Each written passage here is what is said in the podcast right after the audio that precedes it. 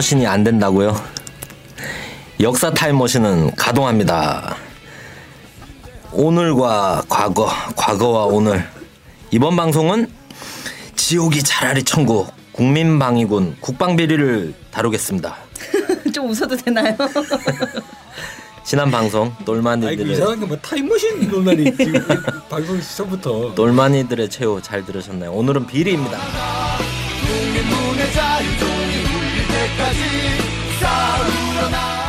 오늘 아침까지도 뉴스가 이어지더군요. 국방 비리 비리 가운데 최고봉 군납 비리.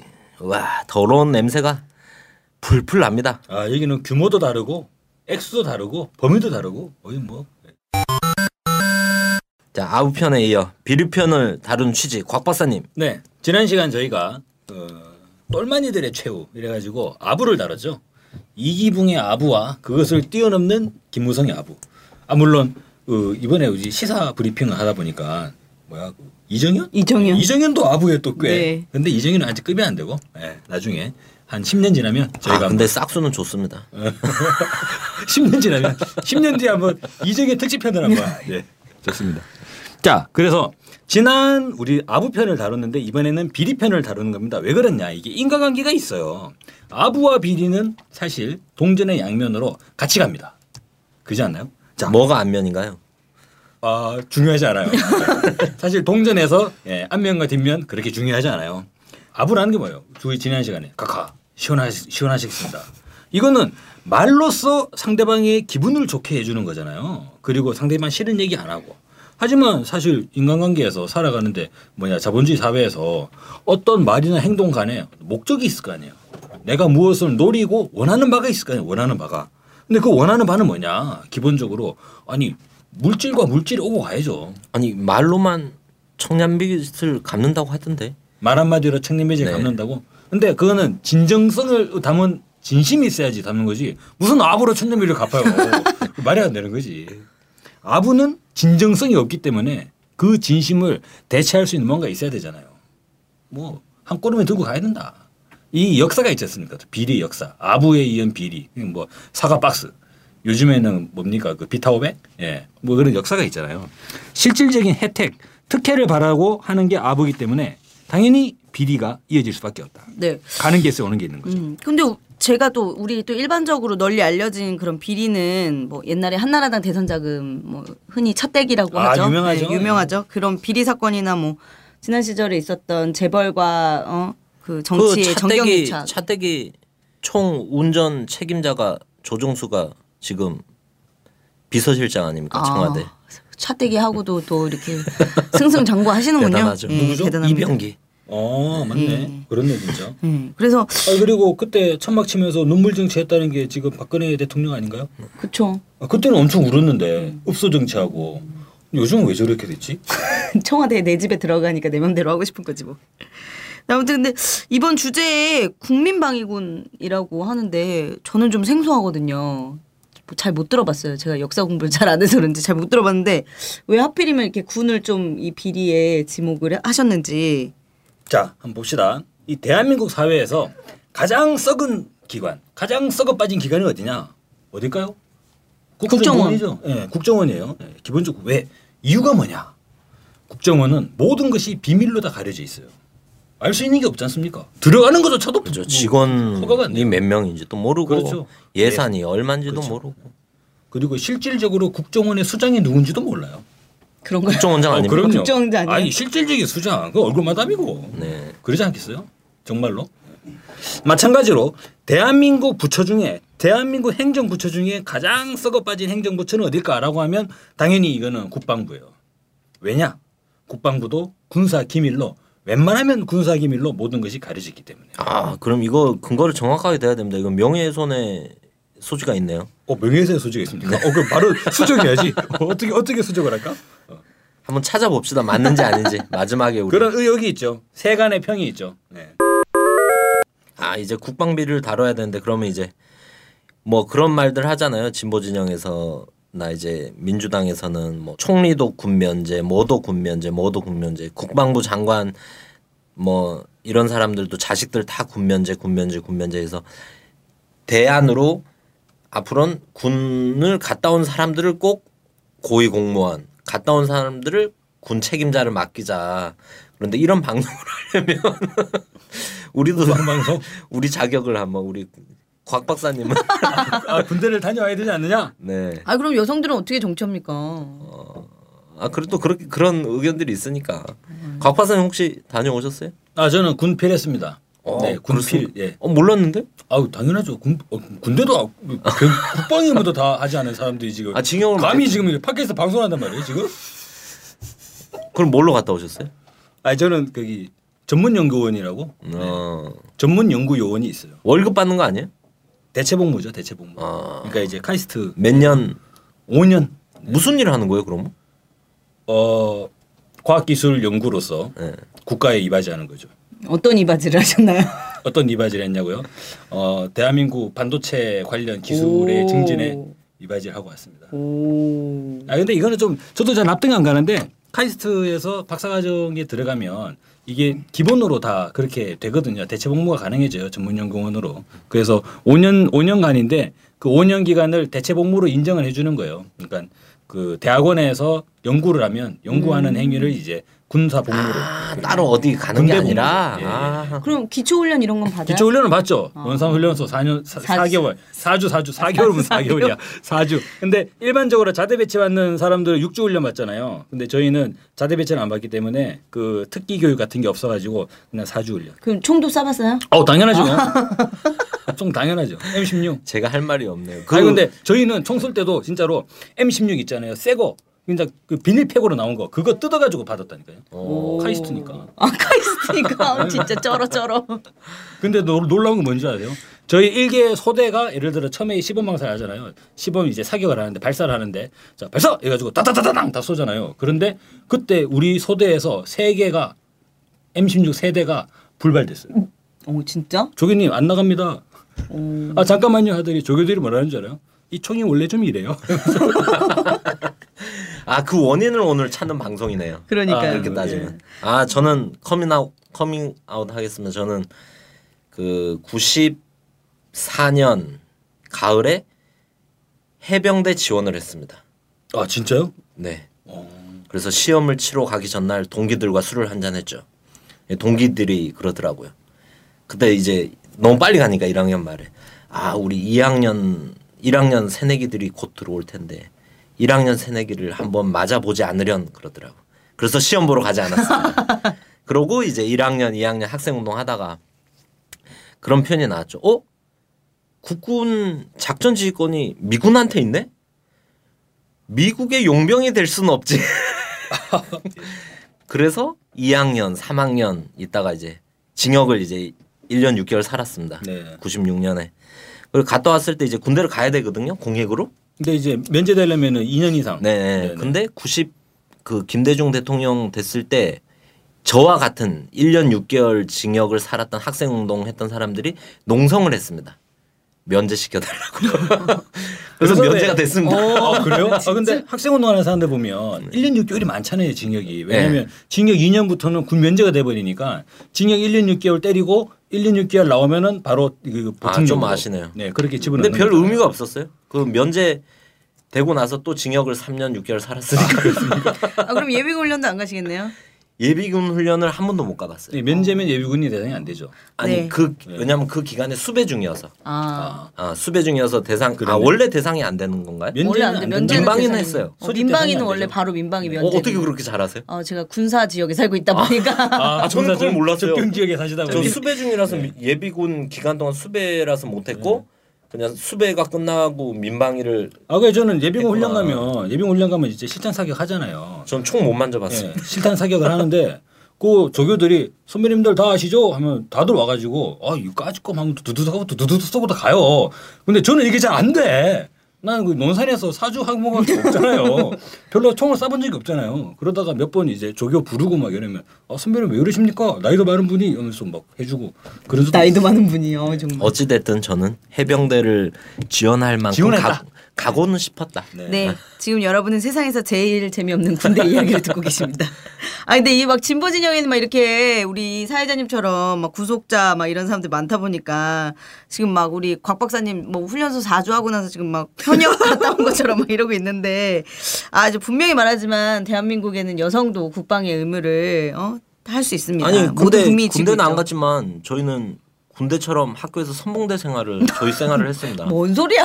왜 집에도 못 가죠. 저는 정말로 지금 시기에 양심 선언을 하자면요. 저는 사수대 한 적이 없어요. 아, 단한 번. 피디님이 피디님이 웃으시잖아요 지금. 제가 사수대 한 적이 한 번도 없어요. 아니 저는 기대도 안 해요. 카이스트 사람들이 뭐 사수대 아, 해봐야 뭘 카이스트 하겠어요. 사수대 많이 한다니까요.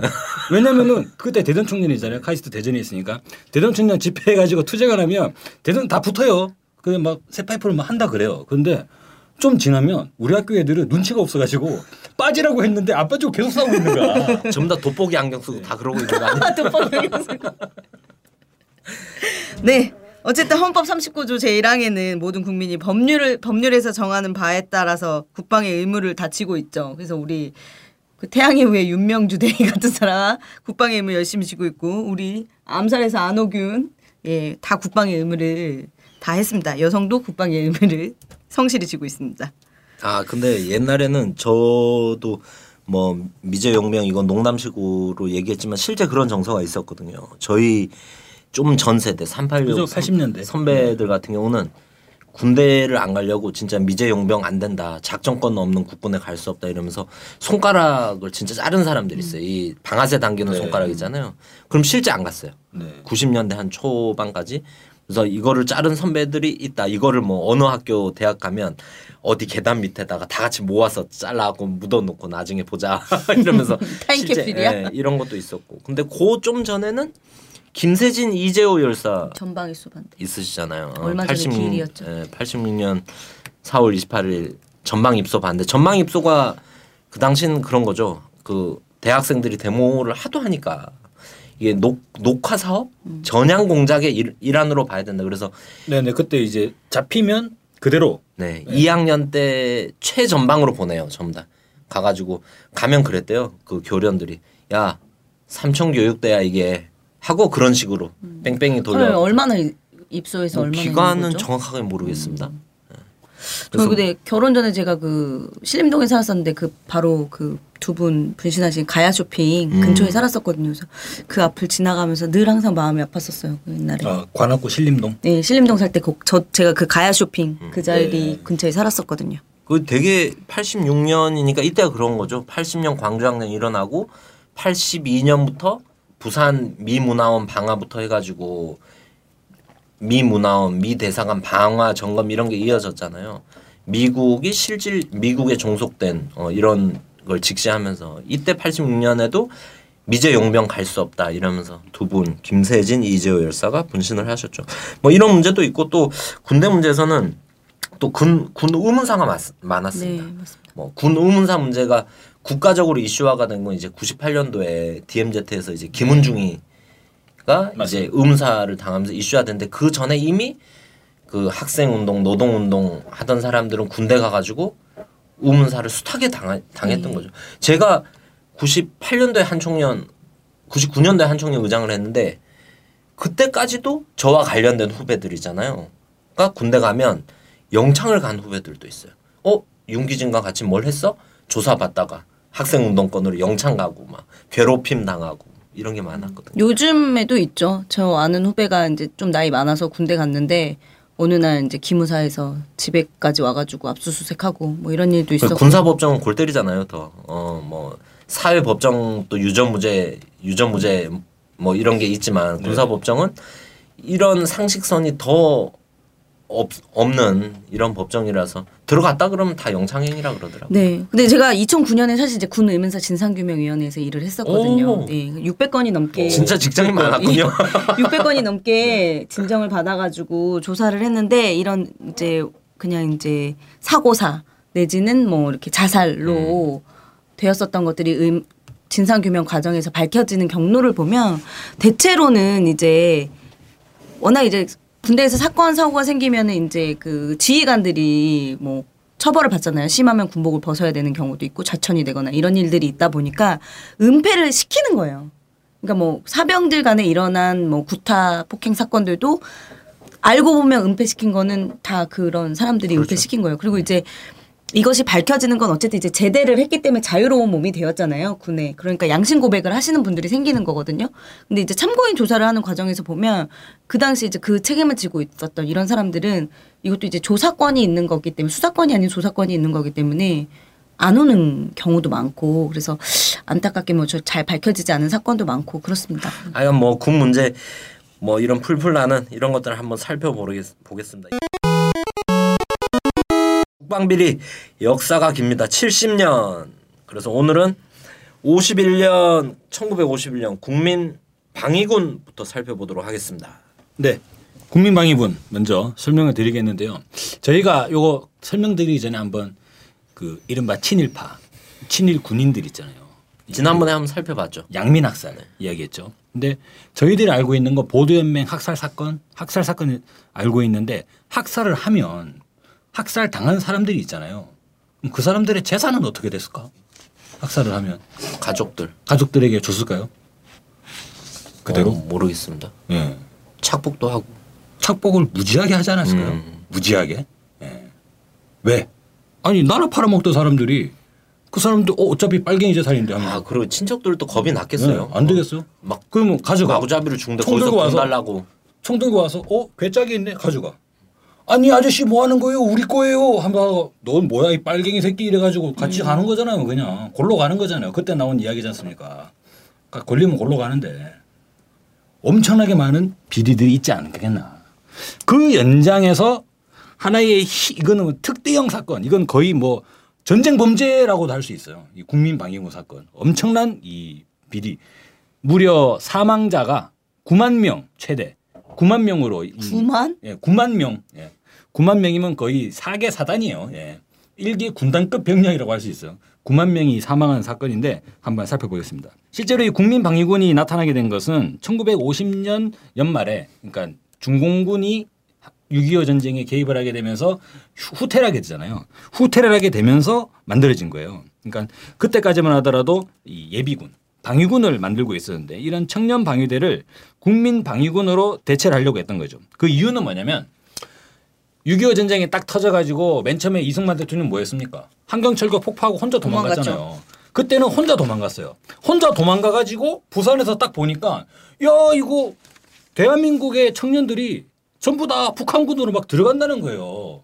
그러면 이게 강제적으로 들어가는 건지 자발적으로 들어가는지 이건 알 수 없는 거죠. 북한은 자발적으로 들어왔다라고 주장을 하고 있고 남한은 강제적으로 끌려갔다라고 주장을 하고 있는 건데 자발성이 약간 그 설득력이 있는 게 뭐냐면 CIA CIA가 그 당시 네. 정황 보고를 한 거 보면 서울 인민군이 서울에 들어왔을 때 서울시 인민위원회를 꾸리잖아요. 네. 근데 인민위원회 꾸린 이 주요 성원들이 주축들이 어떤 사람들이냐면 감옥에 있던 사람들이에요. 어, 서울에 있던 어, 감옥에 있던 사람들이 나와서 인민위원회를 꾸려. 근데 감옥에 있던 사람들이 누구예요, 대체로? 독립운동하던 사람. 예, 독립운동하고 좌파도 그 사회주의 운동하고 사회주의 이랬던 운동하고. 예, 이랬던 사람들이 이승만 박해로 감옥에 있다가 인민군이 들어오면서 나와서 인민위원회를 꾸린 거죠. 이러니까 젊은 층들 안에서는 동요가 있었지. 반향이 있었을 정황이 설득력이 있는 거죠. 사실. 조사해봐야죠. 네. 조사해보는 걸로 하고. 아 그래서 실질적으로 이승만이 내- 내가 처음에 후퇴람 해봤는데 바빠가지고 혼자 오다 보니까 바빠서. 아니 이거 대한민국 청년들이 말이지 전부 다 북한군으로 막 들어가고 있다고 지금. 근데 이제 두 번째 후퇴를 해야 돼요. 이제 막 막 위에서 내려온다고 하니까 각하 오늘 가시겠습니까? 내일 가시겠습니까? 이런 상황에서 잠깐만 이번에는 나 혼자 갈 수 없지.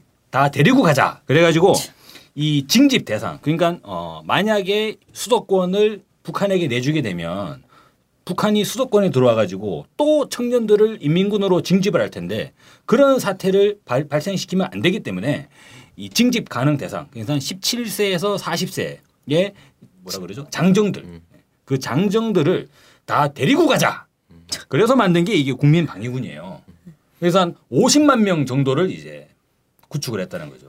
실제 후비대가 필요하기도 했고. 또. 어, 예비군은 네. 원래 개념이 필요한 네. 건데 그런데 문제는 이 50만 명을 데리고 후퇴할 때 같이 후퇴하자 이렇게 됐어요.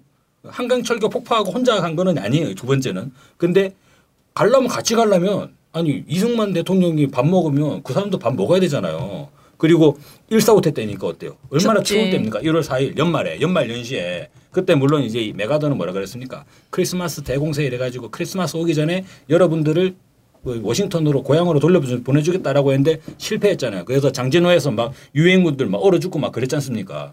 그 시절에 그 그 겨울에 그 겨울에 이 사람들을 50만 명 어떻게 했느냐? 중간에 물- 물론 이제 국회에서 법안이 통과됐으니까 관련 예산이 나오겠죠. 부족하지만 의복 관련 예산 위에 장교들이 싹 다 닦아 먹어버렸어요. 헐. 그러면 그 사람들은 뭘 어떻게 가나? 그냥 여름 옷 입고 가는 거예요. 이거 무슨 뭐 소련 쳐들어가도 히틀러 군대도 아니고 그죠? 여름 옷 입고 한겨울에 행군을 하는 거죠. 옛날 옛날에 호도시라 그러잖아요. 얇은 거. 예. 그리고 식량, 식량도 위에 있는 장교들이 다 홀라당 해먹었어요. 홀라당 해먹은 식량이 5만 석이래요. 5만 석. 오만소. 예. 쌀 5만 석을 위에서 다 그냥 갈취를 해버린 거예요. 그러면 배급이 안 돼. 굶고 가는 거예요, 굶고. 그래서 나중에 가면 어떤 상황이 나타나냐면 이 국민 방위군이 더 이상 참다 참다 못 참아가지고 민가를 습격하고 그래가지고 그 약탈해가지고 이제 안 그러면 굶어. 죽을 당장 배가. 고프니까. 예. 그런 이제 오만 이 민심을 흉하게 만들어 이런 사건들이 일어났다고 합니다. 그러니까 서울에서 부산까지 가면서 생각해 보세요. 한겨울에 걸어가는 거예요. 차량을 태워서 가는 것도 아니야. 한겨울에 서울에서 부산까지 걸어가는데 옷을 겨울 옷을 안 줘. 그리고 밥을 안 줘. 그런데 얼마나 그 위생 상태는 얼마나 안 좋았겠습니까? 생각해 보세요. 한 산을 가다 보면 독감 걸리잖아요. 그런데 골방에다가 한 몇백 명을 수용해가지고 여기서 자든지 말든지 니들끼리 하면 자든지 방, 방이면 다행이죠. 또. 예. 그러니까. 그럼 큰 방이 야영할 어디 있겠어요? 있고. 다 창고에 집어넣고. 그러면 이제 몇 명 독감 걸리면 그 다음날 되면 이제 몇백 명 독감 걸리는 거 난리가 나는 거잖아요. 그 와중에 전체 이 국민 방위군 사람들의 한 20% 그래서 최대 10만 명 그때 가까이가 또 이도 얼마나 많습니까? 예. 죽었다는 거예요. 10만 명이.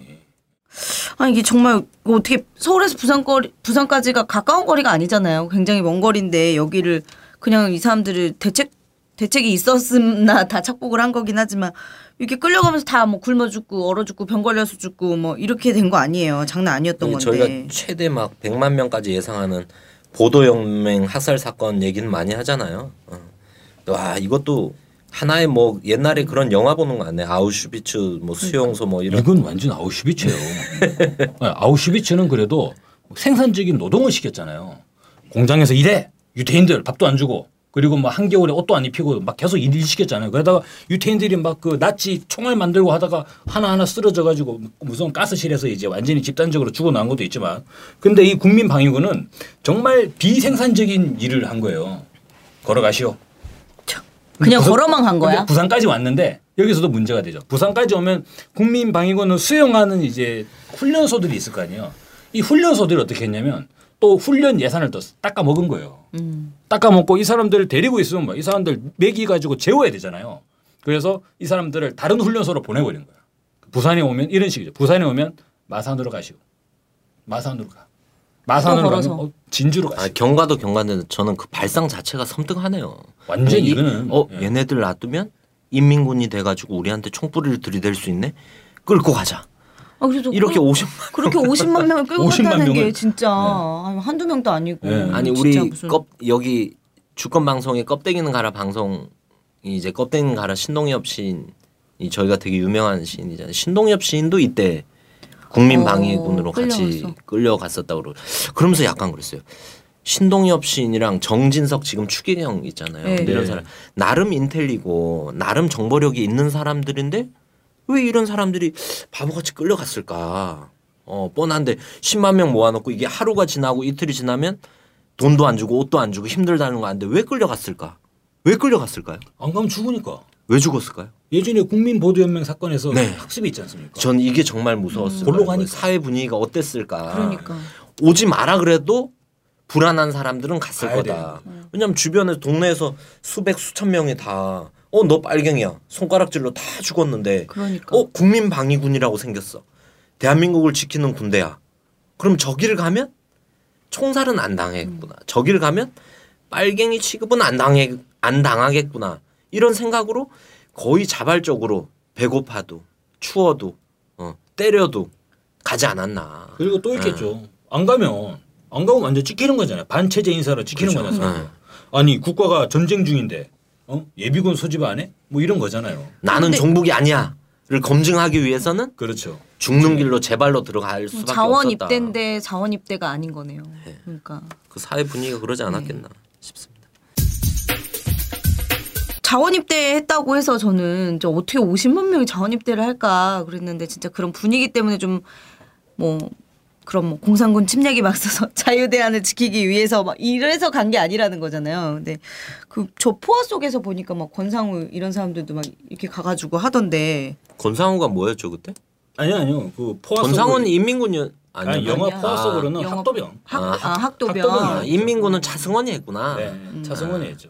아, 근데 그. 영화 되게 좀 쇼킹한 게 뭐냐? 탑 나오잖아요. 탑. 아니, 예, 예. 그 탑 나오죠. 훈련도 안 받은 학도병들이 응.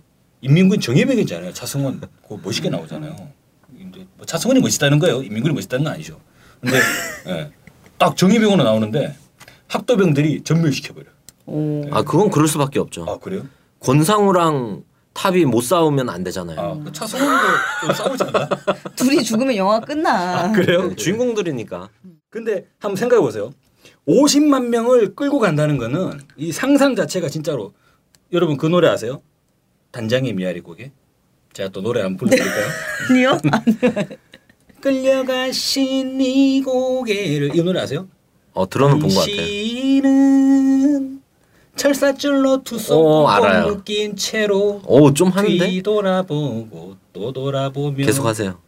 맨발로 절며 절며 끌려가신 이 고개요. 아, 왜냐면 가사 제가 되게 슬프다. 와. 네, 제가 어릴 때 저희 어머니가 정말 옛날 노래 전선야구, 뭐 황성예트 이런 노래 있잖아요. 그러니까 이제 주로 인형 눈 붙이고 뭐 마늘 까고 하실 때 그런 노래를 계속 부르신 거예요. 음. 그래서 나도 이제 그런 노래 몇 개를 배웠는데 단장의 미아리 고개가 진짜로 보면 미아리 고개가 저기 어딥니까 이제 지하철 4호선 네. 그러니까 북쪽으로 끌려갈 때 미아리 고개를 넘잖아요. 국민방위원서가 딱 보다 보니까 야 이거는 단장의 미아리 고개 아니라 단장의 남태는 고개 아니냐 이거. 고개. 음, 그러겠네요. 어, 50만 명이 50만 명이 끌려갔다는 거 아니에요, 진짜로. 야, 근데 만약에 한번 입장 바꿔 생각해 보세요. 만약에 북한이 그죠? 후퇴를 하는데 유엔군이 인천 인천을 상륙해 가지고 지금 서울이 함락돼 위기에 처해 있습니다. 이래 가지고 후퇴를 하는데 안 되겠다. 저 대한민국 청년들을 그대로 두면 전부 다 대한민국의 이제 국군으로 다 들어가 가지고 우리 북한에게 총불을 들을 테니 저들을 끌고 가자. 그래 가지고 만약에 이 북한이 대한민국 청년 50만 명을 미아리 고개를 끌고 갔다고 해보세요. 근데 그러다가 밥도 안 주고 옷도 안 줘가지고 그 중에 끌려가던 청년 10만 명이 굶어 죽었다고 해봐요. 어떻게 됐겠어요 지금? 역사책 메인에 네, 남았겠죠. 이건 거의 희대의 전쟁 범죄예요. 아 근데 저는 진짜 이거 완전 학살이잖아요. 이건 네, 학살이에요. 대 완전 대학살인데 이거 어떻게 10만을 이렇게 죽이고도 대통령이 그 자리를 계속 유지해 먹고 있다가 결국 부정선거로 그러니까 쫓겨나는 정말 이게 충격적인 이런 게 일이 있을 수 있니? 후퇴할 때마다 학살이 있었던 거예요. 후퇴할 때마다 첫 번째 그러니까 6.25 터져가지고 첫 번째 후퇴할 때는 보도연맹 학살을 했죠. 그 두 번째 후퇴할 때는 국민방위군 학살이 있었던 거예요. 근데 국민방위군은 정말로 머리에다가 총을 겨눠가지고 쏘진 않았지. 하지만 굶겨 죽이고 아, 진짜 얼려 죽여버린 거잖아요. 자, 왜 죽었는지, 어떻게 죽었는지 알아보겠습니다. 그래서 어떻게 비리가 있었는지 한번 구체적으로 살펴보도록 하겠습니다. 네, 두 번째 국민방위군의 비리. 이 바로 부패 때문이죠. 안 그래도 부족한 그러니까 국민 방위군들에게 이게 배정돼 있는 예산이 있는데 그게 안 그래도 얼마나 부족하겠어요. 근데 그마저도 이 고급 장교들이 전부 다 빼먹었다는 거죠. 그래서 이후에 국민방위군 사건이 한국 사회에 알려지게 되고 그러고 나서 국회에서 조사위원회 보고를 하고 국민방위군 사령관이 나중에 이제 공, 공개 총살을 당해 처형을 당하는데 군- 국회 조사위원회 보고에 따르면 이 인구를 이게 뭐냐 조작해 가지고 자금을 착복을 한 게 현금으로는 23억 원. 그러니까 이제 그 당시 23억 원이면 6천 배입니다. 그러니까 6천 배? 1원이 지금 6천 원이에요. 계산도 안 되는데요 이거. 왜냐면은 그때 몇십 조원 있잖아요. 되죠. 몇십 조 원. 예전에 저희 드라마 보다 보면 왜 막 그 집안에 노름하다가 이제 뭐 집안에 몰래 마지들 가산 탕진할 예. 때 노름하다가 날려 먹잖아요. 그 드라마 중에 저는 대사 하나가 기억나요. 여보 1원만 1원만 그 노름하던 아저씨가 돈 떨어져 가지고 집에 와가지고 부인한테 돈 달라고 하는 건데 1원만 하는 그 대사가 아, 그 노름만 한번 할 수 있을 돈이면 근데 한 정부에서 통계 낸 걸로는 지금 한 6천 원 된다 고 그럴 것 같아요. 한 끼 밥 먹는 게 뭐 그렇게 되는 거잖아요. 네. 예. 그럼 한 30조 원, 네. 30조 원이 넘어요. 삼성을 몇 개 만드네요. 아, 네, 진짜. 아 이러면 약간 실감이 됩니다. 와, 네. 대박. 50만 명이 굶어 죽을 정도를 만들려면 네. 얼어 죽을 정도를 만들려면 그거를 해 돈의 액수가 어마어마한 거다. 그러니까 50만이면은 진짜. 네. 그래서 그 당시에 결국 3개월 동안 전부 다 합치게 되면 55억이라고 하는 막대한 금액을 이 국민방위군 고위층들이 홀라당 33조 원을 해먹은 겁니다. 저 대박이네요, 진짜. 근데 제가 요거 자료 찾아보다 보니까 국민방위군 잘 몰라가지고 제가 좀 찾아봤거든요. 그랬더니 그 리영희 선생님이 이 국민방위군 사건을 묘사한 내용이 좀 있더라고요. 제가 좀 소개해드릴게요. 인간을 포로도 아닌 동포를 이렇게 처참하게 학대할 수 있을까 싶었다. 6.25 전쟁의 죄악사에서 으뜸가는 인간 말살 행위였다. 이승만 정권과 그 지배적 인간들, 그 체제, 그 이념의 적나라한 증거였다. 얼마나 많은 아버지가 형제와 오빠가 아들이 죽어갔는지 단테의 연옥과 불교의 지옥도 그럴 수 없었다. 단테나 석가나 예수가 한국의 1951년 겨울에 참상을 보았더라면 그들의 지옥을 차라리 천국이라고 수정했을지도 모를 일이었다. 아 기억나네. 이영희 선생님이 그 군 장교도 하시고 통역 뭐 네. 이러시다가 이제 딱 이렇게 활동을 적극적으로 사회활동 하시게 된 계기로 이거를 몇 번 언급을 하셨거든요. 국민방위군 네, 국민방위군을. 그래서 보면서 막 그렇게 했던 막 맨발로 한 맨발이 말이 맨발이지 한겨울에 그렇죠 한겨울에 또 개울이랑 강은 몇, 우리나라 또 몇 번을 건너야 됩니까? 산을 넘어야 되는데 그 맨발로 걸어 한겨울에 맨발로 걸었다. 그리고 아, 옷 얘기하셨는데 곽 박사님도 옷도 완전 호껍데기 있잖아요. 얇은 거 여름에 물 젖은 비치는 옷 그런 옷 입고 수십만 명이 걸어간다고 생각. 그걸 보고 막 해골 또 사람들은 또 보고 밥을 못 그랬대요. 먹었으니까 사람 형상이 이렇게도 될 수 있구나. 이 국민 방위군 걸어가는 걸 보면 너무 말라 놓으니까 처참하게. 그래서 막 해골들이 걸어가고 있다 막 이런 표현도 하고. 야, 그럼 이건 실제로 보도 연맹 학살 사건보다 이거는 더 잔인하고 그죠? 왜냐면은 아 그 상황에서 사람 마음이 인지상정이면 그 사람들을 끌고 가는 군인들은 그죠. 아, 군인들은 밥 먹고 살았을 거 아니에요. 지휘관들은 또 예. 차 타고 다니면서 아우. 얼굴 번지르르 하고. 저 예전에- 지금이랑 다를 거 없습니다. 예전에 그런 얘기를 들은 적이 있어요. 저희 예전에 처 처가 쪽에 그 외할아버지 뻘 되시는 분인데 진도에 네. 저희 이제 장인어른 고향이 진도예요. 근데 진도가 좀 약간 그런 이제 뭐 그런 운동성이 셌잖아요. 근데 전쟁 시기에 계속 사람들을 학살을 해가지고 죽어 나가는데 죽어 나가면 시체를 치워야 되는데 시체를 그 소방대가 했다는 거예요. 그 진도의 소방대가. 음. 근데 소방대로 그 그 그 이제 친척분이 친지분이 아재뻘 되시죠 우리 장인어른의 소방대에 계셨는데 매일 날마다 시체를 치워야 되는데 이게 사람이 몇 년씩 할 일이 아니라는 거예요. 그래서 술을 그렇게 드셨다는 거죠. 몇 맞아요. 년- 이번에 그, 그 그러다가- 네. 이런 거 해서 소, 돼지, 동물도 닭을, 그런데. 닭을 묻어도 사람이 정신 장애가 생긴다잖아요. 동물도 그런데. 하물며 그러다가 요절하셨어요. 아. 젊은 어. 나이. 그래서 제가 그 얘기 나온 게 어, 왜 그렇게 일찍 돌아가셨냐고. 저는 아무 게 말씀 올렸는데 아, 뭐 그런 일이 있었다고 얘기하시는데 근데 이게 시체를 치우다 보면 갑자기 어 이거 중학교 내 친구 막 나오고 막 그럴 거 아니에요. 그러면 또 그 산에 가야 된다는 거예요. 또 오늘 저녁에 또 가야 된다고 내일 또 가야 되고 그러면 맨정신은 어떻게 가겠냐고. 그래가지고 이제 요절했다고 하는데 이 국민방위군도 마찬가지로 봐요.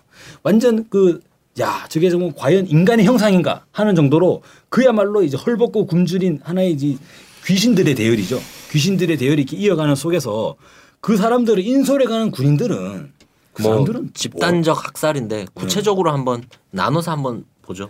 아, 일단은 뭐 얘기 많이 하시긴 했는데 예, 예. 첫째적으로는 뭐 그 사람들이 먹을 식량을 국민방위군 장교들이 착복을 한 거죠. 많이도 처먹었습니다. 둘째로는 먹, 이렇게 먹진 않았을 네. 거 아니야. 돈으로 환산했을 거 아니야. 의복, 동복 자금이 있었겠죠. 그거를 착복을 하고 이 그 의복을 급여하지 않은 거죠. 그 상태에서 걸어서 부산까지 가는 거예요.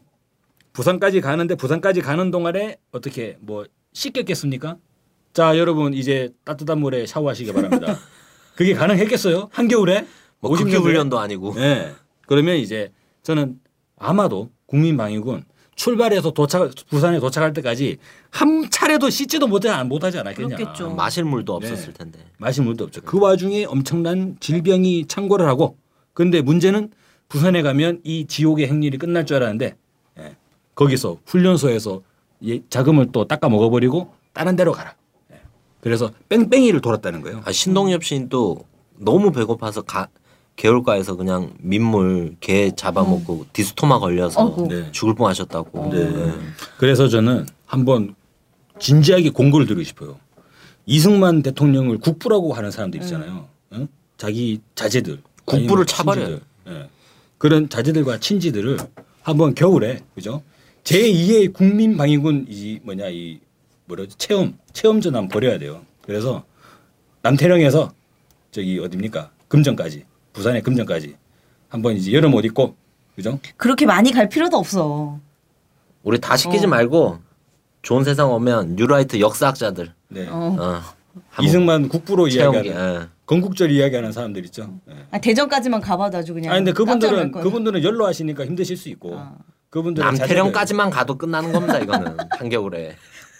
아 진짜. 아니 이게 사람이 할 짓이에요 이게. 어, 그러니까 근데 이게 또 그냥 구타로 죽은 사람들도 되게 많대요. 막 빨리빨리 못 걷는다고 막 또 때렸을 거 아니야. 그 배고픈 사람들을. 그랬겠죠. 아사, 동사, 그리고 막 구타 사망까지 진짜 이거 완전히 명백한 탄, 타살인데 아 진짜 이렇게 이승만을 비롯해서 이렇게 한 사람도 진짜 말 그대로 9만 진짜. 때려 죽일 삐네요. 때려 죽일 삐. 그러면 이걸 착복하고 비리를 한 사람들이 구체적으로 누구예요? 자 이후에 국민방위군 사령관. 근데 이 국민방위군 사건은 어떻게 벌어지게 됐냐면 대한청년단이라고 하는 우익 단체가 있었어요. 네, 유명하죠. 네. 근데 이- 이승만이 국민방위군의 관리를 이 대한청년단에게 맡긴 거예요. 뭐 국방부도 아니고. 거의 뭐 지난 방송과 유사한 거죠. 군인이 오, 아니란 얘기네요. 그러면. 오 임자가 밥 차례? 임자 부통령하게. 오 청년단 자녀들 오 기획이 있군. 자네들이 국민방위군을 맡게. 뭐 그것도 이랬던 50거 아니야 지금. 50명도 아니고. 예. 군인도 아닌 사람들을 예, 시킨 거잖아요. 군인도 아닌데. 근데 이건 뭡니까? 요즘으로 치면 어떻게 되는 거예요? 이건 전시의 예비군 관리를요. 예비군 훈련을 어버이연합에 맡긴 거예요. 2만 아, 원씩 그런 거잖아요. 딱 맞잖아요 지금. 네, 맞아요. 대한청년단에게 국민방위군을 맡긴 거하고. 어버이 연합은 컵라면이라도 차려드렸죠. 그런 것도 없었다는 거잖아요. 아이 진짜. 아니 근데 그런데 더 놀라운 건 이건 이제 이승만 대통령의 책임이 전 지대하다 생각하는데 국민방위군 논란이 일때 이승만 뭐라고 했는지 아십니까? 공산군의 계략에 속지 마라. 아 그러니까. 아 또 북한 지금이랑 똑같아. 북한 지금이랑. 만능론이네. 또 북한으로 네. 어, 지금이랑 똑같아. 거죠. 아 근데 대한 그 청년의 총장이 이승만이에요. 어 그래? 그리고 이승만이 뺄 수가 없는 거야 이거는. 그리고 아니 근데 대한방위군 강령에 뭐라고 나오냐면 총재 이승만에게 절대 복종하자. 이게 일본 강령이에요. 네. 절대 복종. 아, 그럼 이승만이 시켜서 한 거예요. 그 아까 전에도 33조 원 놀라셨잖아요. 네. 국민방위군 그냥 국방 비리다 생각하면 3조 원도 큰 거예요. 근데 그죠. 이승만이 총, 총재다. 이승만 그 정권 유지에 필요한 돈이다 하면 33조 원이 이해가 되는 거죠. 아. 어. 아니 근데 이게 이 사건 있을 때 아까 이승만 대통령이 공산당에 이제 뭐 계략이다 이랬다 그러는데 측근들도 엄청 반대를 했다면서요. 뭐 윤보선 씨나 뭐 내무부 장관에 윤, 윤보선 씨 저희 집안입니다. 어, 예. 뭐 자랑거리는 아니에요. 예. 아니 그런 분들도 저희 가- 집안은 곽재우 장군이에요. 홍희 장군. 저희는 그런 거 장군. 없어요. 다 네. 친일파예요. 저는 안중근 저희 집안 다 친일파예요. 전 커밍아웃 했습니다. 나중 같은 집안? 네 같은 나중에 그래요? 나중에 뭐 라반특 방송하는 진행자 뭐 집안 친일파 집안이들은 나중에 막 뭐라 그러시면 전 아, 커밍아웃 전다 아, 친일파 친일파 집안이에요? 다 친일파예요. 어. 일제 시대 때 경찰부터 해 가지고 어. 네. 네. 어떻게 좀 윤치영부터 해가지고 다. 아, 집안 집안 사업 좀 잘 해 보세요. 아, 전 그래서 지금 그 죄를 지금 제가 징역으로 갖고 있는 겁니다. 아, 그렇습니다. 그럼 3년 막 이러면 안 될 것 같은데.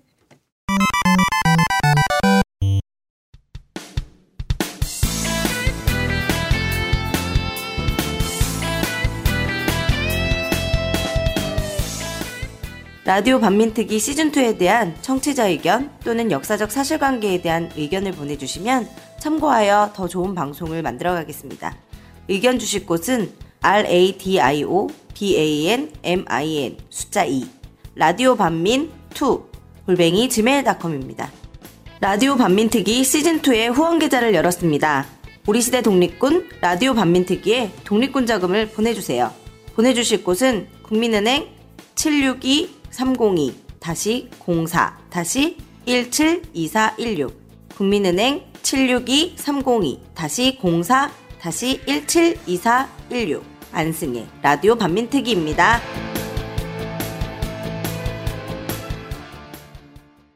아 그래서 그 당시에 이 이승만의 책임이 지대하고 국민방위공 사건의 배후에는 이승만이 결국 있지 않겠냐는 그렇죠. 여론도 많이 있었다고 해요. 그러니까 그 당시 재판 증언도 있어요. 그러니까 51년도에 국민방위군 사건으로 이제 터져가지고 재판에 정일권 소장이 있는데 아 정일권도 유명하죠. 네. 김은균 이 사람이 국민방위군 사령관이에요. 김윤균은 사병 1등병의 경험도 없는데 아 진짜 웃긴 게 김용군이 예. 대한청년의 총무국장이에요. 어, 원래 돈 끌어오는 사람이구나. 대한청년에 그냥 재정 담- 재정 관리하던 사람을 추선이네 추선이. 50만 명 국민방위군 사령관을 시켰다는 게 이것도 웃기더라고. 어떻게 하루아침에 별을 달고 사령관이 되느냐? 요 합리적인 거죠. 어. 그랬더니 아, 이 질문이. 예, 예. 정일권이 이승만 대통령이 그렇게 하라고 해서 했을 뿐이다. 예, 거의 뭐 진실 그대로 나왔죠. 그리고 그 당시에 김윤군을 어, 대, 대구에서 공개 채용을 했다고 해요. 공개적으로 이제 다섯 명. 음. 그러니까 이제 사령관, 부사령관 그리고 핵심 다섯 명. 근데 어찌 보면 꼬리 자르기죠. 다섯 명을 대구에서 공개 채용을 했는데 그때도 어떤 소문이 돌았냐면 이승만이 빼돌릴 수 있다. 예. 그래서 재판을 해가지고 어떻게 뭐 실질적으로 어떻게 되죠? 그러니까 뭐 무기징역 이러면 죽을 때까지 감옥에 넣어야 되잖아요. 근데 야 그렇게 했을 때 어떻게 될까?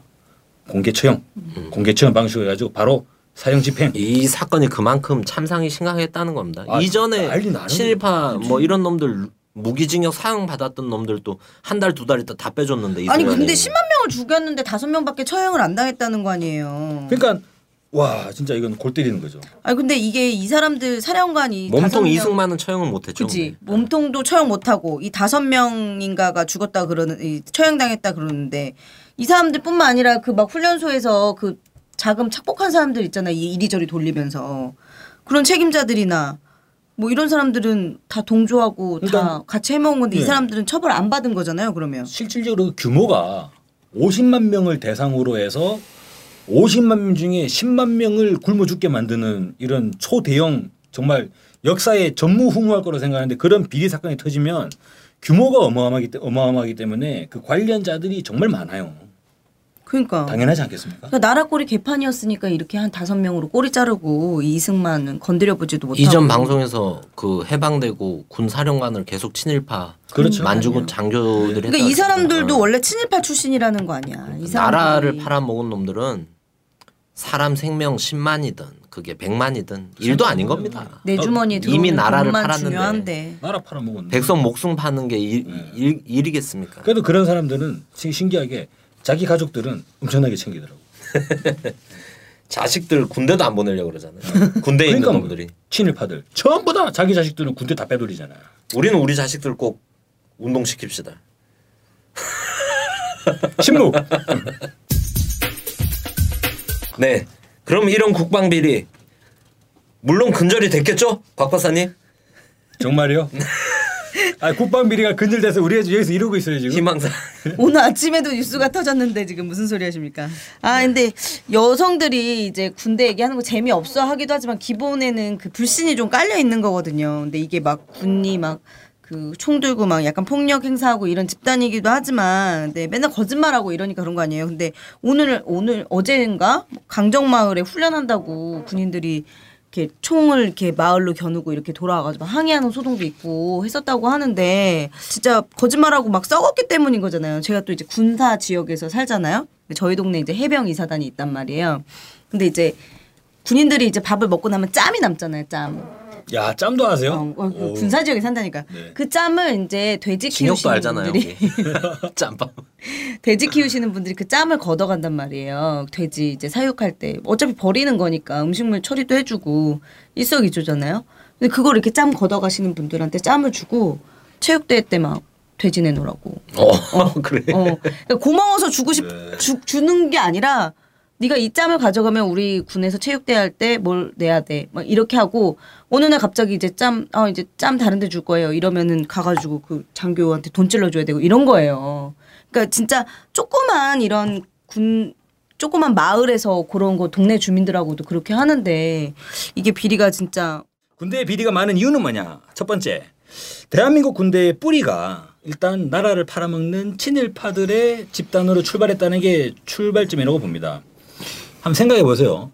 군대에 비리가 많다. 군대에는 비밀이 많잖아요, 원래. 그리고 군대에 비밀 많은 게 대한민국 군대만 그런 게 아니라 저는 뭐 일본의 자위대도 그렇고 이 중국의 인민 해방군도 그렇고 다들 군대는 군사 기밀이 있겠죠. 근데 그렇다고 해서 일본의 자위대나 미국의 이제 US 아미나 얘네들도 전부 다 썩었을까? 물론 뭐 썩었 안 썩었다고 보장은 못해도 그래도 대한민국 군대처럼 저렇게 철저하게 썩을 수 있을지는 잘 모르겠어요.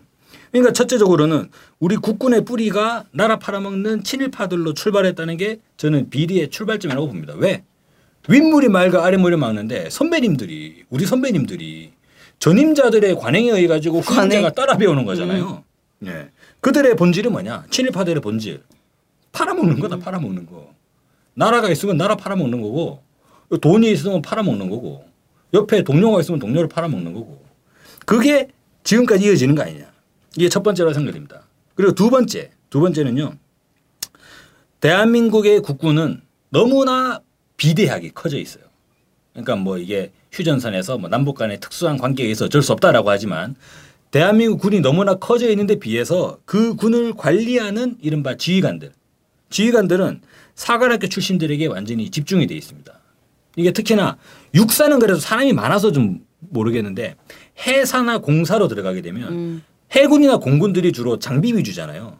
육군은 병력 위주니까 이를테면 육군은 소모성 예산들이 많게 되는데 이를테면 뭡니까 지금 F-15K 한 대만 와봐요. 그냥 돈이 그냥 몇 몇조 원이죠. 몇 조? 아니죠.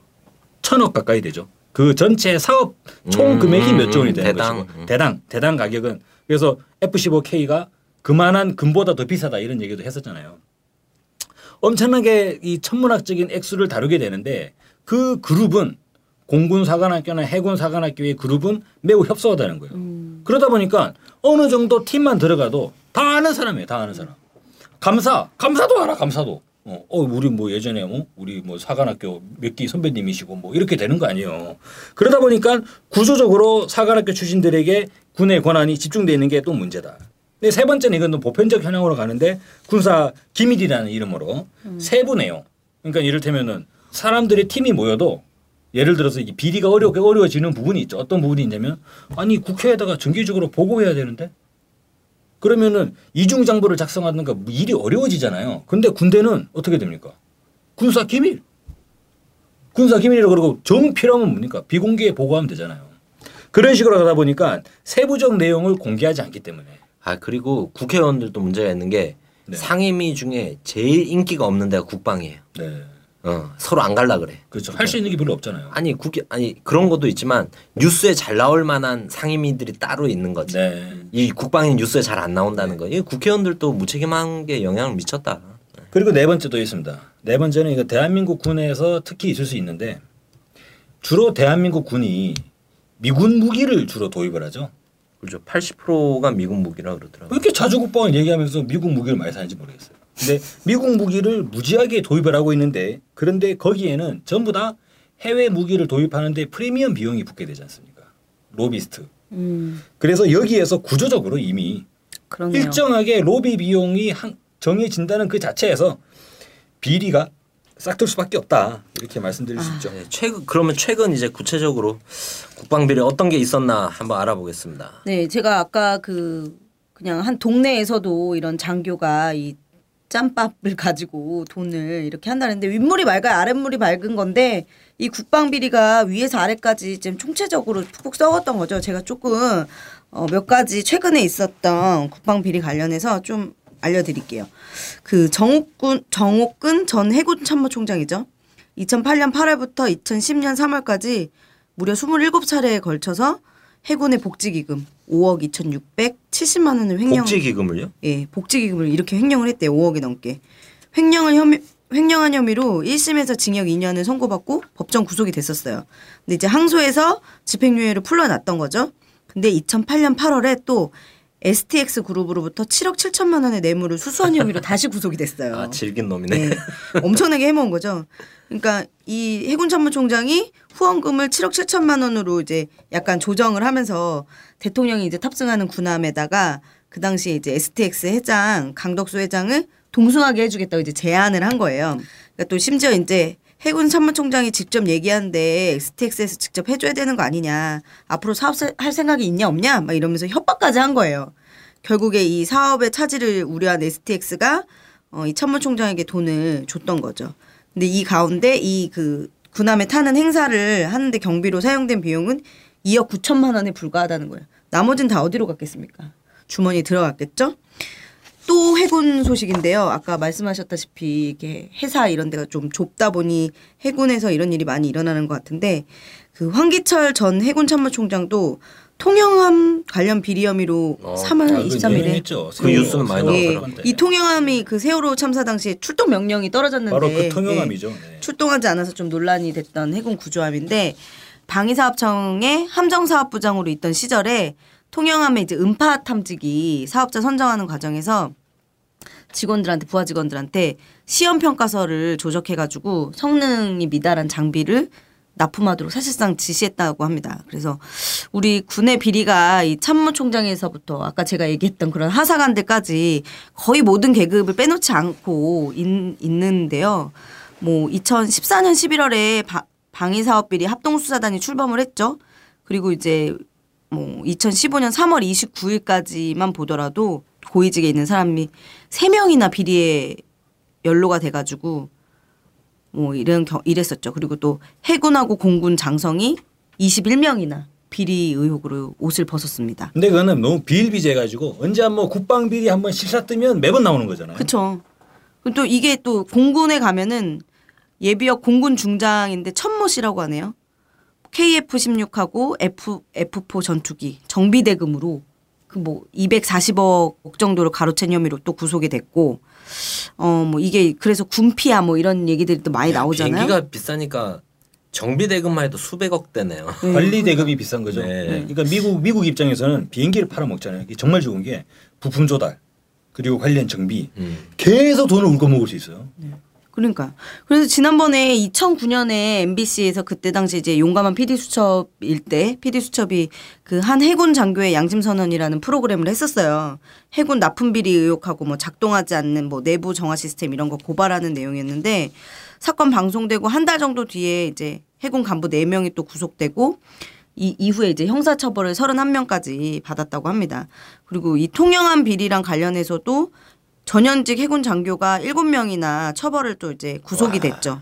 근데 이 사람들이 다 아까 말씀하셨던 대로 해군사관학교 출신 선후배라고 합니다. 아니 그러니까 그때 출동 못한 거예요. 세월호 때. 그렇죠. 이런 게 걸릴, 작동을 안 하고 작동이 안 하는 어. 상황이 걸릴까 언론에 봐. 나와 버릴 어. 출동하면 뽀록나잖아요. 와. 그리고 이제 또 최근에 나왔던 거죠. 육군에서 이제 현역 대령 두 명이 불량 방한보 상위 외피하고 방탄복 납품 과정에서 비리가 연루에 대해서 구속 기소가 됐고 그 방탄복 유명하지 않습니까? 예 총알을 총알에 뚫리는 그러니까 방탄복. 그놈들은 최고형을 때려야 됩니다. 네, 근데 이것도 시험 성능 결과를 조작해가지고 목숨이랑 직결되는 거잖아요. 이거를 또 특전사. 우리 네. 유시진 대위한테 납품한 거 아니야? 아니 아 이건 진짜 이순 이순신 장군은 뭐라 그랬습니까? 아 부하가 와가지고 아 장군의 몸은 우리 수군의 몸임, 몸입니다. 그랬을 때 영화에서 뭐라 그랬습니까? 이순신 장군이 아니요 수군의 몸이 나의 몸이요. 딱 그랬잖아. 요 이거 이 새끼들은 뭐예요? 아, 그러니까. 아 이런 참 아 그리고 또 심지어 지난 2011년 국정감사에서 드러난 건데 군이 이제 시중에서 개당 한 만 원 하는 4기가짜리 USB를 아 이거는 그 시절의 95만 원. 그 SM. 아, 지금 한 만 원 할 거야. 아, 요즘에 4기가 USB 얼마예요? 만 원? 만 원도 안 해. 만 원. 아니 그러면서 난 그 공보물이 더 웃겨. USB 만 원짜리 해놓으면서 진동에 강하고 충격이 강하다. 씨. 아니, 아니, 90, 100만 원. 아니 100만 원. 95만 원이면 95만 최신형 원. 스마트폰인데 그럼 타자도 치고 전화도 되고 어 인터넷도 되게 만들 만들어 줘야 아니 되는 뭐 거 아니에요 USB를 USB를? 금으로 만들면은 95만 원쯤 그러니까 할까? 4기가짜리 USB가 요즘 나오지도 않아. 4기가짜리요. 100만 원짜리 USB. 예. 야, 이건 아, 그것도 봤어요? 야전 침대 야전 침대 대박. 기억나죠? 저번 방송 때 네. 제가 잠깐 언, 언급했었는데 야전 침대 그냥 우리 흔히 옛날에 보던 완전 싸구려 야전 침대 있잖아요. 라꾸라꾸보다도 못한 거. 근데 그거를 예산을 130만 원으로 올린 거예요. 그래서 아. 네티즌이 그걸 보자마자 찾아본 거야. 네. 아마존 외국 사이트 네. 뭐래. 그 장부는 그렇게 한 거야. 아 이 야전 침대가 한국에 생산이 안 돼서 아 그래? 그래서 해, 미국 사이트에 찾아봤지. 이 야, 똑같은 야전 침대 13만 원. 13만 원. 10배로 뒤에, 뒤에 뻥튀기 동그라미 하나 붙인 아, 거. 이 새끼들 기본 10배에서 100배요. 아니 근데 나 좀 의심스러운 게 있어. 우리 왜 청와대에서 몇십만 원짜리 휴지통 쓰고 막 이러잖아. 이것도 이런 비리 아니야 혹시? 어? 네, 문제가 참 말하기도 민망합니다. 네, 진짜 민망합니다. 아 근데 더 놀라운 건요. 국방부가 그래도 이제 대한민국 내에서 우리나라 내에서 뭐 장군급에서 영관급에서 이렇게 벌어지는 비리들은 폭로도 하고 필요하면 이제 구속도 시키고 콩밥도 매이고 그래요. 근데 놀라운 거는요. 이 나라 밖에서 벌어지는 음. 나라와 나라 간에 미국과의 관계에서 벌어지는 국방 비리에서는 입도 한마디 뻥끗 못하고 넘어간다는 거. 뭐 어떤 일이 그게 정말 있었죠? 비일비재다. 음, 어떤 일이 있었길래? 실제 우리 군에서는 미국 군수 산업을 위해서 압력하는 사실상의 미국 간첩이 적발된 적도 있어요. 음. 이게 바로 김상태 전 공군 참모총장이죠. 어, 알죠. 어. 로키드 마틴. 네. 어, 아, 공군 참모총장이 알고 봤더니 미국 간첩이야? 아 그럼 이거 국가보안법 위반 아니에요? 아 이거 참 말씀드려 보세요 한번. 그 당시에 김상태 구- 공군 참모총장이 뭐했냐면 무기 중개 업체를 설립했어요. 그래서 2004년부터 6년 동안 총 12차례에 걸쳐 가지고 공군 전력 증강 사업이라 그래 가지고 합동군사 전략 목표 기획서 뭐 이런 것들을 이제 만들었다는 거예요. 근데 얘들 만들어 가지고 뭐했냐?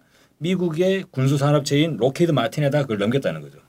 헐. 대한민국 군의 정보를 록히드 마틴에다 넘기고 예, 수수료로 25억 원을 와. 받아먹었다. 이게 일, 일본 때 친일 군대 있잖아요. 네. 만주국 했던 놈들은 그 박정희 이런 애들 보면 출세에 눈이 밝아지잖아요. 네. 출세 높은 자리에 올라가겠다.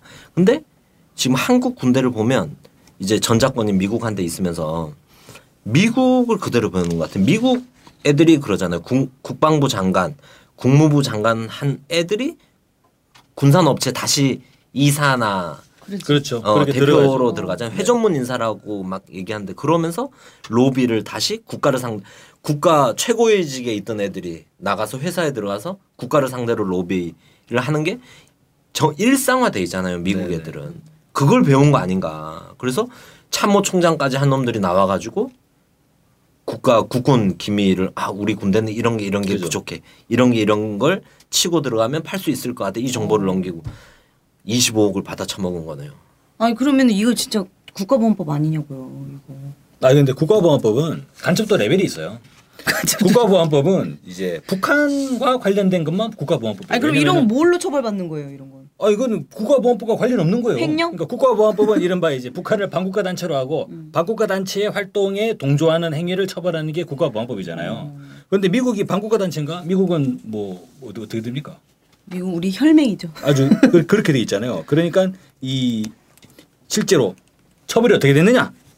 자, 대한민국 참모 총장급에서 장성급의 이런 핵심 자료지 않겠습니까? 그 핵심 자료를 해외 업체에다 넘기고 돈을 무려 25억 원이나 받아 먹었는데 10년짜리네요 이 정도면. 그에 대한 처벌이 징역 10년짜리네. 징역 10월에 집행유예 2년. 네. 그래서 2년? 뭐, 허탈하네. 네, 콩밥을 거의 안 먹은 거죠. 네. 아 그럼 저도 한시 한 25조 원 하고 그냥 징역 5년 살 걸 그랬나요?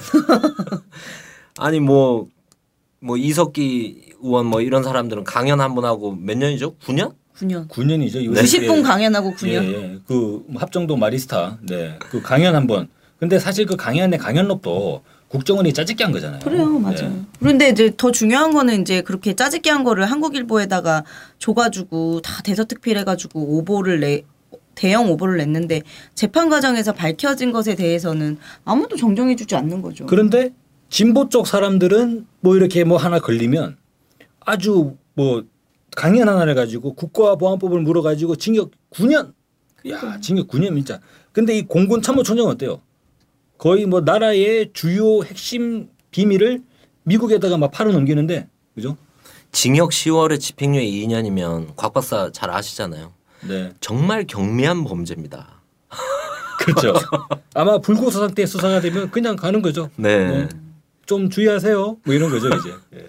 후배들 관리 잘하세요. 뭐 이런 이야기 아니겠어요? 하셔도 안 들키게 해라. 거의 뭐 이런 식의 뉘앙 뉘앙스로 오해될 수도 있어요. 아 그래서 저는 하도 이게 이제 완전히 불균형적이잖아요. 그러니까 미국 그러니까 보수 세력은 뭘 해도 괜찮아. 대한민국 사회에서. 근데 진보 세력은 뭐라도 하면은 작살나는 거예요, 그냥. 그래서 저는 예전에 우리 제 우리 사회 연구소 있지 않습니까? 예. 저희 연구소를 용산 미군기지 근처에서 연구소가 있은 어, 적이 있어요. 그러셨죠. 사무실이.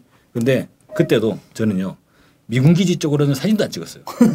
왜 군사 기밀? 아, 혹시나 또 어디 뭐 어, 압수수색 두- 어느 날 들어와가지고 사진 막 보다가 어 갑자기 이 사람 봐라 뭐 어, 이런, 이런 식으로 될까봐 아 근데 이게 뭐 또 이런 걸 가지고 한미 동맹 얘기도 막 하잖아요. 미국과의 관계는 간첩 행인데도 간첩 행위로 처벌이 안 되는 거잖아요. 그렇죠. 인식 자체가 없다. 아니 근데 이게 죄명이 근데 뭐였어요? 그러면 횡령? 기밀 누설이겠죠. 기밀 누설? 군 기밀 누설 네, 기밀 근데 누설. 기밀을 누설했는데 어떻게 집행유예 2년밖에 안 그러니까 됐어? 말이 안 되는 거죠. 어. 기밀 누설을 하면 기본 간첩 적용이 다 돼. 스파이 간첩 적용이 돼야 되는 거. 그렇게 적용이 안 된 거죠, 그냥. 그러니까. 뭐. 아 저는 한미 동맹 차원에서 이런 게 자꾸 뭉뚱그려서 넘어가지는데 다시 이순신 아 다시 이순신 장군이 참 대단하신 분입니다. 아까에도 뭐 제가 수군이 나의 몸이다 뭐 이런 말씀하셨는데 명나라 관련해서 딱 그렇게 표현하셨잖아요. 명나라는 오직 명나라의 이익을 위해서 싸우는 거다. 명나라가 백성을 위해서 싸우지 않는다 이런 얘기를 하셨잖아. 근데 우리나라 국군은 미국은 오직 국군을 위해 싸워준다. 어. 미국을 위해서 싸우는 나라가 아니다. 이런 게 이런 게 오히려 전제로 깔려 있지 않나. 그러니까 국방비가 우리나라 국방비가 한 30조, 30조 원이죠 넘죠. 네. 어, 그 중에 그 국가 예산의 한 10% 이상이 되는 돈. 10%가 좀안 되죠 아, 좀안 네. 되는 돈인가요? 이 중에 80%를 아까 말씀하신 그 미국 무기를 사는데 들여오고 또 절반 가까이 예, 또 국군 내에 이런 간첩들이 암약을 미국, 하고. 미국을 위해서 암약을 하고 아우 진짜. 이러면서 또 그러잖아요. 이러면서 기억나네. 저번에 뭐 한 몇 년 지난 것 같은데 그 국방부 고위 관료가 나와서 그 국방 예산이 부족하다. 그러면서 30조 원을 받으면서 북한이랑 싸우면 1대1로 싸우면 진다고. 그래서 예전에 제가 백, 백분 토론에서 그때 손석희 씨가 백분 토론 진행할 북한은 때 1조 원 쓴다 그러거든요. 네. 어. 그때 무슨 얘기했냐면 손석희 씨가 질문을 했어요. 그 보수 쪽의 사람한테. 아니 그러면 압도적으로 이길 수 있기 위해서 국방 예산을 무조건 늘려야 된다는 거냐? 그렇습니다. 더 늘려야 됩니다. 어, 어디까지 늘려야 됩니까? 라고 손석희 씨가 질문했는데 압도적으로 이길 수 있을 때까지 늘려야 됩니다. 아 요즘은 얼굴은 나빼다는 안 바뀌고 그런 얘기를 하더라고요. 북한에서 뭐 미사일 실험했다 그러면 댓글 중에 그게 있더라, 있더라고. 그 국방비 비교를 한대. 야 네. 1조 원 쓴다며 북한은. 니들은 뭐해? 34조 원 쓰면서 30조 원 쓰면서 이런 얘기들이 슬슬 달리기 시작하더라고요. 많이 네. 달리더라고요. 근데 그렇게 되는 부분이 실제로 한미 동맹 때문에 사실 대한민국이 무기가 완전히 불균형적으로 잡혀 있는 거잖아요. 매번 우리 대한민국은 그러니까 이게 중요한 거죠.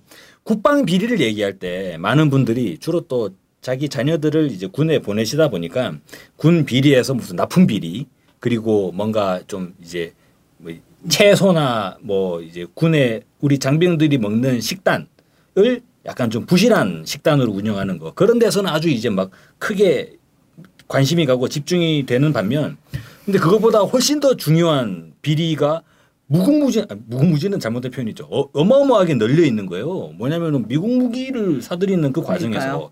이거는 조단위랄까 조단위. 예. 완전 근데 이게 매번마다 왜 이렇게 미국 무기 중심으로 들어오게 되느냐면 주한미군이 항상 그런 입장 가지고 있어요. 아니 무기가 상호 호환성이 있어야 되는데 어. 예. 우리 주한미군은 이를테면 이렇게 되는 거죠. 이번에도 예전에 차세대 전투기 사업이 상당히 중요한데 F-35 이른바 아직 개발되지도 않은 거예요. 그러니까요. 예. 금액이 얼마인지도 몰라. 근데 F-35를 차세대 전투기를 어떻게 선정하느냐 논란이 오고 있을 때 매번 경쟁 업체가 입찰한 게 뭡니까? 유럽의 유로파이터잖아요. 그래서 이제 영국이나 프랑스가 같이 개발했다고 하는 거. 유로파이터랑 매번 이제 비교가 되는데 늘상 늘상 미국 무기가 언제나 최종 평가에서는 선정이 되죠. 하자는 제일 많이 나오면서. 네. 그 핵심 이유가 뭡니까? 주한미군과 호환성을 위해서 어쩔 수 없다. 이거는 뭐냐면 주한미군이 앉아가지고 앉아가지고 장사하는 거예요, 그냥. 주한미군을 바꿔야겠네요. 주한미군도 없애야죠. 바꾸는 게 아니라. 예. 주한미군 어디 주중미군으로 바꿔요? 주한 중국으로 바꿔요 그러면? 뭐 지금보다 나쁘겠습니까? 아마 박근혜 대통령은 주한미군을 이 주한 자위대로 바꾸지 않을까. 정말 충격적인데. 네. 한미 동맹 때문에 하자가 있어도 말을 못 하고 있다. 아, 이 국방 비리가 많습니다. 국방 비리 제가 뭐 저희가 이번 주 이 국방 비리 방송을 하자고 했는데 뉴스가 계속 나오는 거예요. 저희가 며칠 몇 주 전에 했던 아덴만의 영웅, 영웅 방송 한번 했었잖아요. 청, 네. 청해 부대. 네네. 거기서 또 청해 부대장이 어. 양주를 5,100만 원어치를 5천만 원어치를 예, 마셨다고. 네. 5,100만 원. 5,100만 원어치를 네. 그 양주랑 꿀. 꿀? 두 개. 아, 공금으로? 네. 그런 공금으로 했으니까 이번에 아니 어떻게 5천만 원어치를? 룸사롱에서 먹었나? 아니 그 그게 그냥 어디 사롱에서 먹은 게 아니라 그 그렇게 양주나 이런 거를 구매했다는 건가요? 네, 그 해외, 5,100만 해외? 다니면서. 아니 해외 다니면서 구매하면 해외 면- 면세점에서 산 거 아니에요 그것도? 그러니까 그 면세점에서 공금으로. 아, 양주를 얼마나 처먹은 거야 지금? 네, 뭐 그런 것도 나오고 어제도 그거 하나 나오더라고. 그 이포보에서 이포보? 응. 그 사고가 났잖아요. 그래갖고 구- 군인들이 많이 죽었는데 그때 구명조끼가 제대로 작동을 안 했다고 양심 선언을 누가 어, 했어요. 맞아요. 봤어요. 어.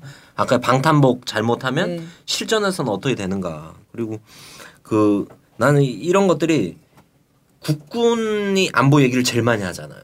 어, 북핵이 어떻다, 북미사일이 어떻다, 북 뭐 잠수함이 어떻다 얘기하면서 근데 이런 비리들을 보면 결국은 이런 걸 가지고 장사를 해먹고 있는 거잖아요 지금. 어, 그렇죠. 장사를 안보를 가지고 장사를 하는 안보를 가지고 종북몰이를 하는 정치권이 있고 안보를 가지고 군대가 장사를 하는. 어, 뭐 근데 이런 이런 안보 장사를 하다 보면 우리 장병들이 엄청난 불신이 형성될 거 아니에요. 잠수함 타고 출동 했는데 어 이거 깔아앉으면 어떡하지? 어 잠수함. 원래 가라앉는 거야.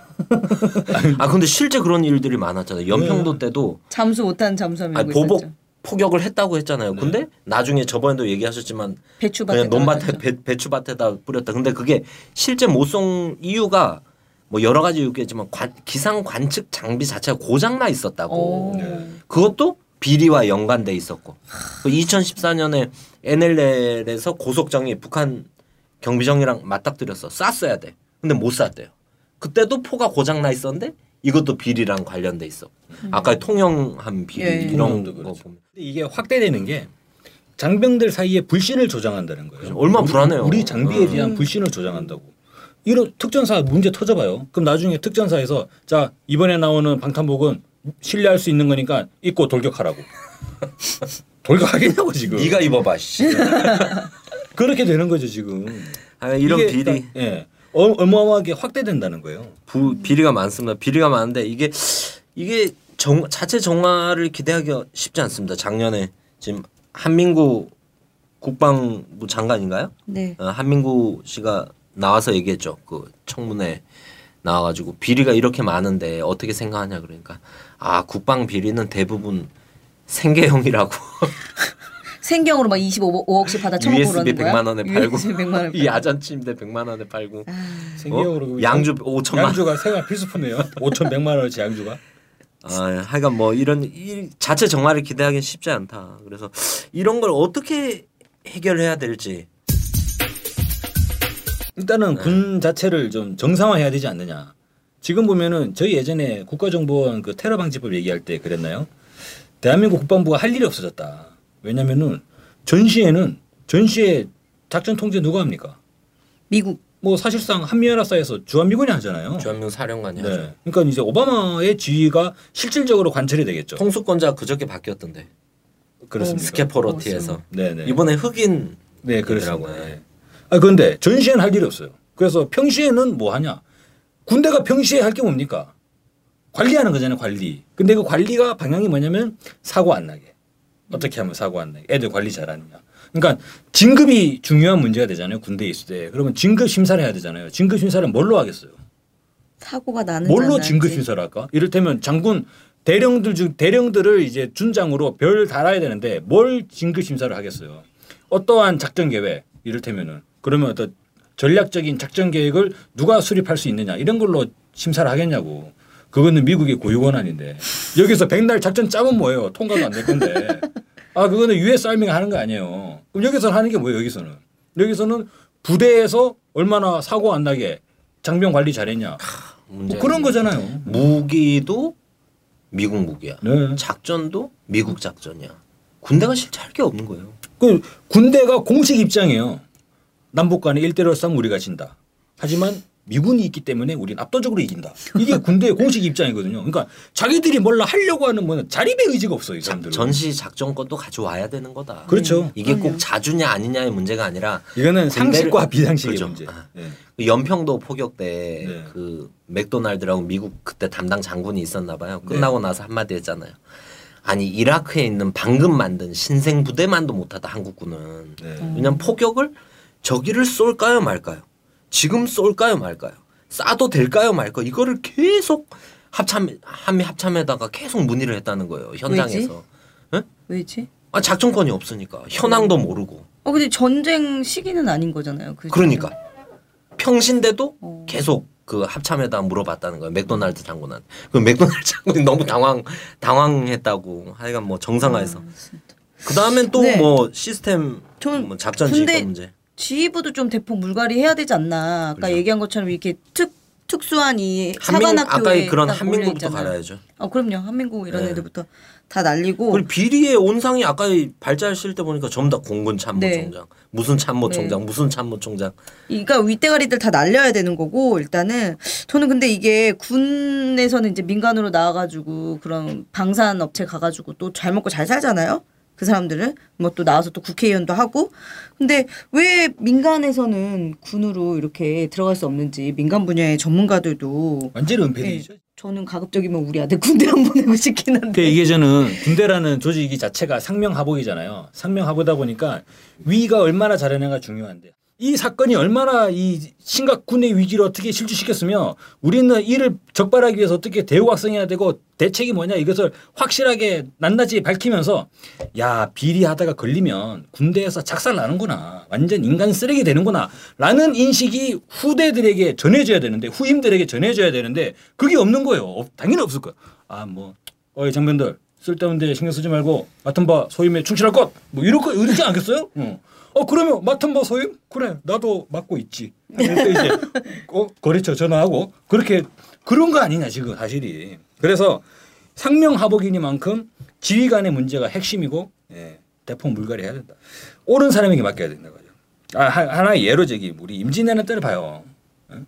그 이순신 장군이 키웠던 거북선과 판옥선 그리고 그 아주 용맹스러운 조선 수군들 얼마나 많이 있었습니까? 아 근데 원균한테 맡겼잖아요. 7천 년 해전 때 어떻게 됐어요 원균이? 다 말아먹었죠. 그냥 작살 냈잖아요. 아까 그냥. 일 1대1로 싸우면 진다 34조 원 처발라줘도 네. 원균이네요. 그죠. 네. 원균한테 맡기면 7천 년 꼴 나는 거예요 이제 어떡할 거냐고. 시스템적인 개선을 해야 된다. 제도적 개선을 해야 된다.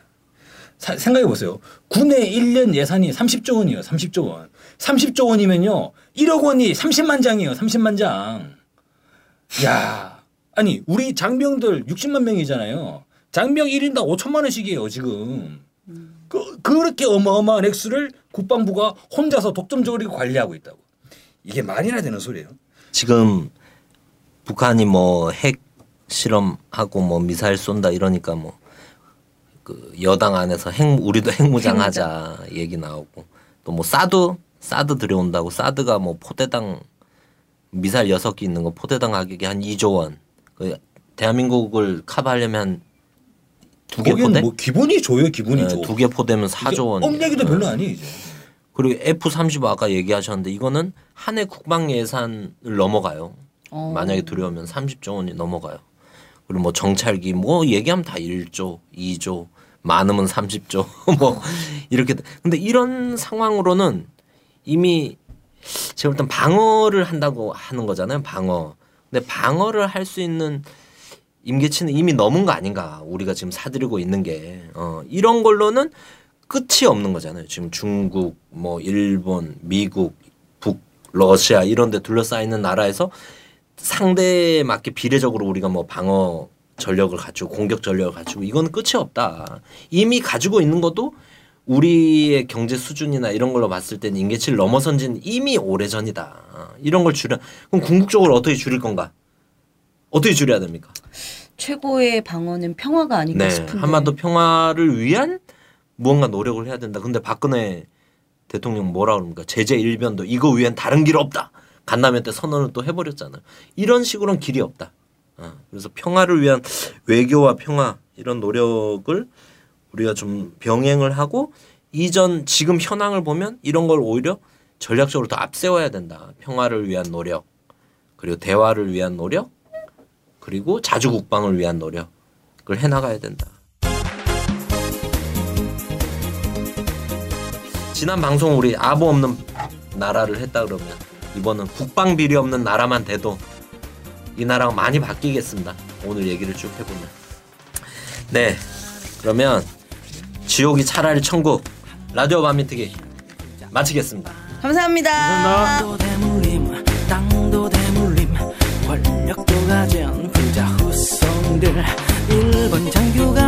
대통령하고 친일파 우손들이 떵떵거리니 일본 놈들이 망언을 하고 이 나라 없인 여기며 조롱한다 적결하여라 진일 매국노 속에다 존치켜 세우자.